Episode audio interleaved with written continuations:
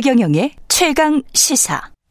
네, 야권 단일화 협상에서 극한으로 대립했던 오세훈 후보, 안세, 안철수 후보가 어제 협상을 마무리했고요. 극적 합의에 따른 단일화 컨벤션 효과가 기대되는 만큼 서울시장 보선 판세가 또 요동칠 것으로 전망됩니다. 박영선 후보에게 상황을 역전시킬 카드가 있을지도 관심을 모으고 있습니다. 여론조사 전문가 배종찬 인사이트 K 소장과 함께 관련 이야기 나눠보겠습니다. 안녕하십니까? 안녕하십니까 배종찬입니다. 예, 일단 야권 단일화 협상은 최종 타결됐는데 일련의 과정은 네. 어떻게 평가하십니까?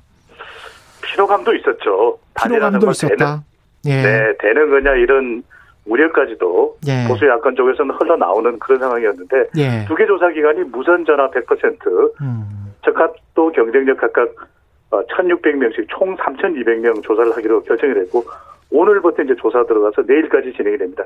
빠르면 내일 어, 단일화 후보가 결정이 될 수도 있고 늦어도 24일에는 이제 발표가 될 전망인데 피로감이라는 게 예. 원래 예정했던 일정을 맞추지 못하면 이게 피로감이 생기게 되는 것이거든요. 피로감은 국민들이 생긴다는 건가요? 유권자들이? 그렇죠. 유권, 유권자들에게 생기게 되는 거죠. 예. 특히 이제 오세훈 후보의 내곡당 땅 이슈도 또 돌발 변수로 나타났고 예. 안철수 후보와 김종인 비대위원장 사이에 감정담도 있었지 않습니까? 원래 이제 단일화라는 것은 후보들 간에 단일화가 되는 것도 중요하지만 지지층들이 결합되는 유기적 단일화가 이루어져야 되거든요. 예. 근데 이런 감정 싸움이 있게 되거나 또는 돌발 변수가 나오면 영향을 줄 수밖에 없고 그래도 단일화가 된 이유는 또 시너지 효과를 어, 얻을 수 있다. 또 단일화되지 않으면 뭐 3자 후보 필패론 이게 또 부각되는 것도 끝내 단일화를 할 수밖에는 없었던 배경으로 보입니다.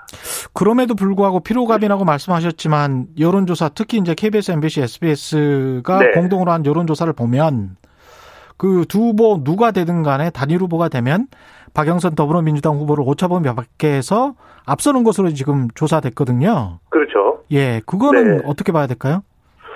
그거는 이제 그 조사 결과도 이제 바로 소개를 해드리겠습니다. 예. 무엇보다도 LH 사태가 단일화 효과 피로감보다는 더 크다고 봐야 되겠죠. LH 사태가 크다. 왜냐? 예. 그렇죠. 왜냐하면 한 열흘 전 또는 한 12일 전만 하더라도 어 양자 대결 구도가 나올 때 오히려 박영순 후보가 박영순 후보 경쟁력 있는 결과가 나오게 됐거든요. 예. 그런데 이제 LH 사태가 본격화되고 불거지면서 더 부각되고 확산되면서 박영선 후보의 경쟁력에 타격을 줬다 이렇게 봐야 되겠죠. 단일화의 음.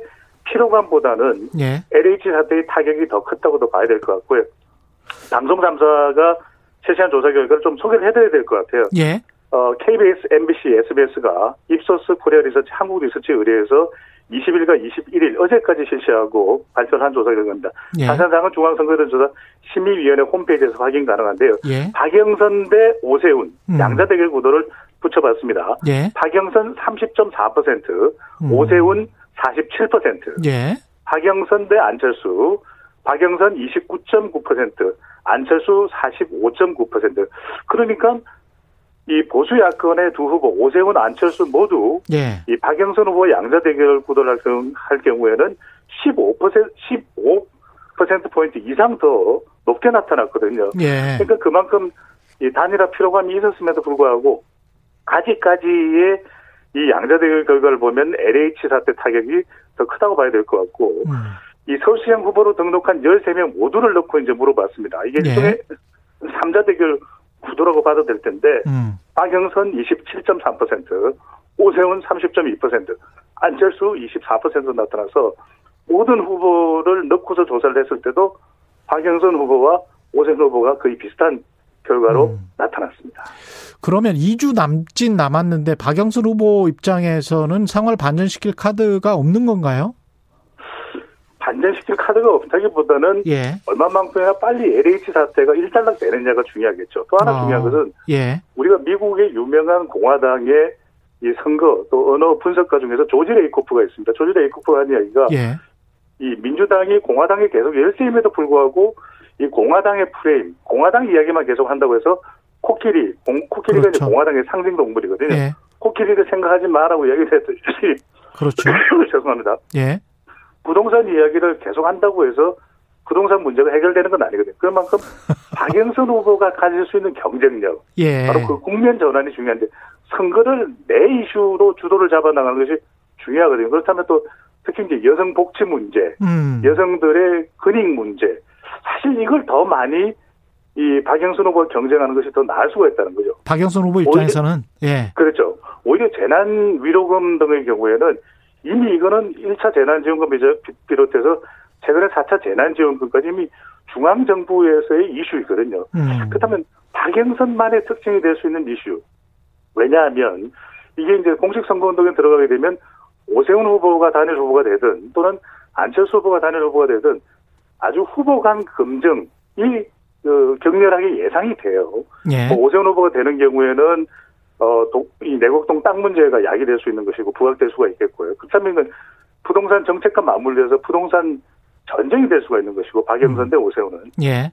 또 안철수 후보가 단일 후보가 되는 경우에는 상당히 이거는 리더십의 문제가 될 겁니다. 준비된 이 여성 서울시장 후보 대 좀 경험이 미숙한 안철수 후보가 그래도 단일 후보가 된 이 안철수 후보 사이에 경쟁이 될 가능성이 상당히 높거든요. 그렇다면 이제 중도층 전쟁이 될 수 있기 때문에 예. 이때 박영순 후보가 본인의 이슈만으로 국면 전환을 하는 것 음. 이것이 반드시 필요해 보입니다.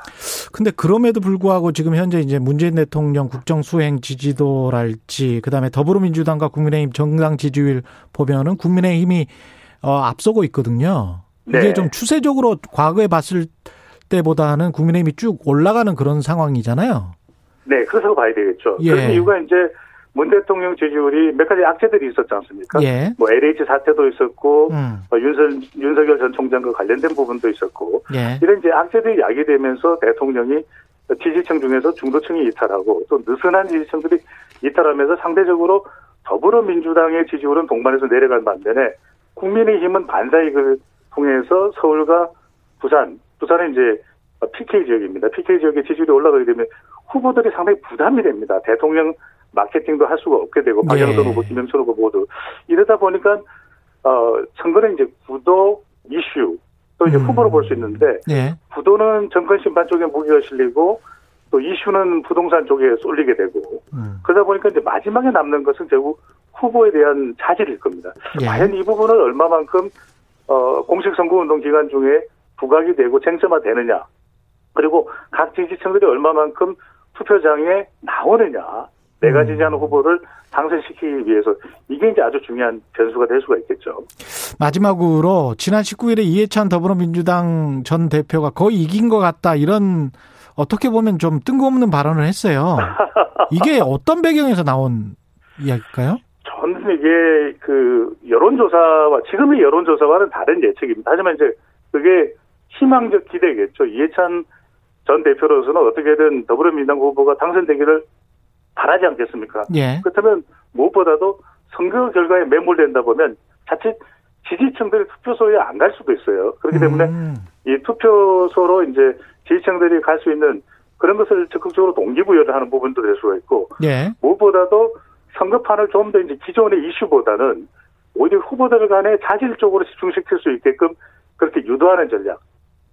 이게 이해찬 전 총리 대표의 경우에는 선거에 있어서는 나름 탁월하게 우리 편을 어떻게 하면은 좀 더 유리한 국면을 가져올까 이런 또 격려와 네. 독려 차원의 전략으로 볼 수가 있겠죠. 상당히 정치적인 발언이었다 그렇게 해석을 하시군요. 예, 전략적인. 네. 예. 네. 알겠습니다. 감사합니다. 배종찬 인사이트 K 소장과 말씀 나눴습니다. 고맙습니다. 감사합니다. 지금 여러분은 KBS 일라디오 대표 아침 시사 최경영의 최강 시사 듣고 계십니다. 문자 참여는 짧은 문자 50원, 긴 문자 100원이 드는 샵 9730 무료인 콩 어플에도 의견 보내주시기 바랍니다. KBS 일라디오 최경련의 최강 시사 듣고 계신 지금 시각은 8시 39분입니다.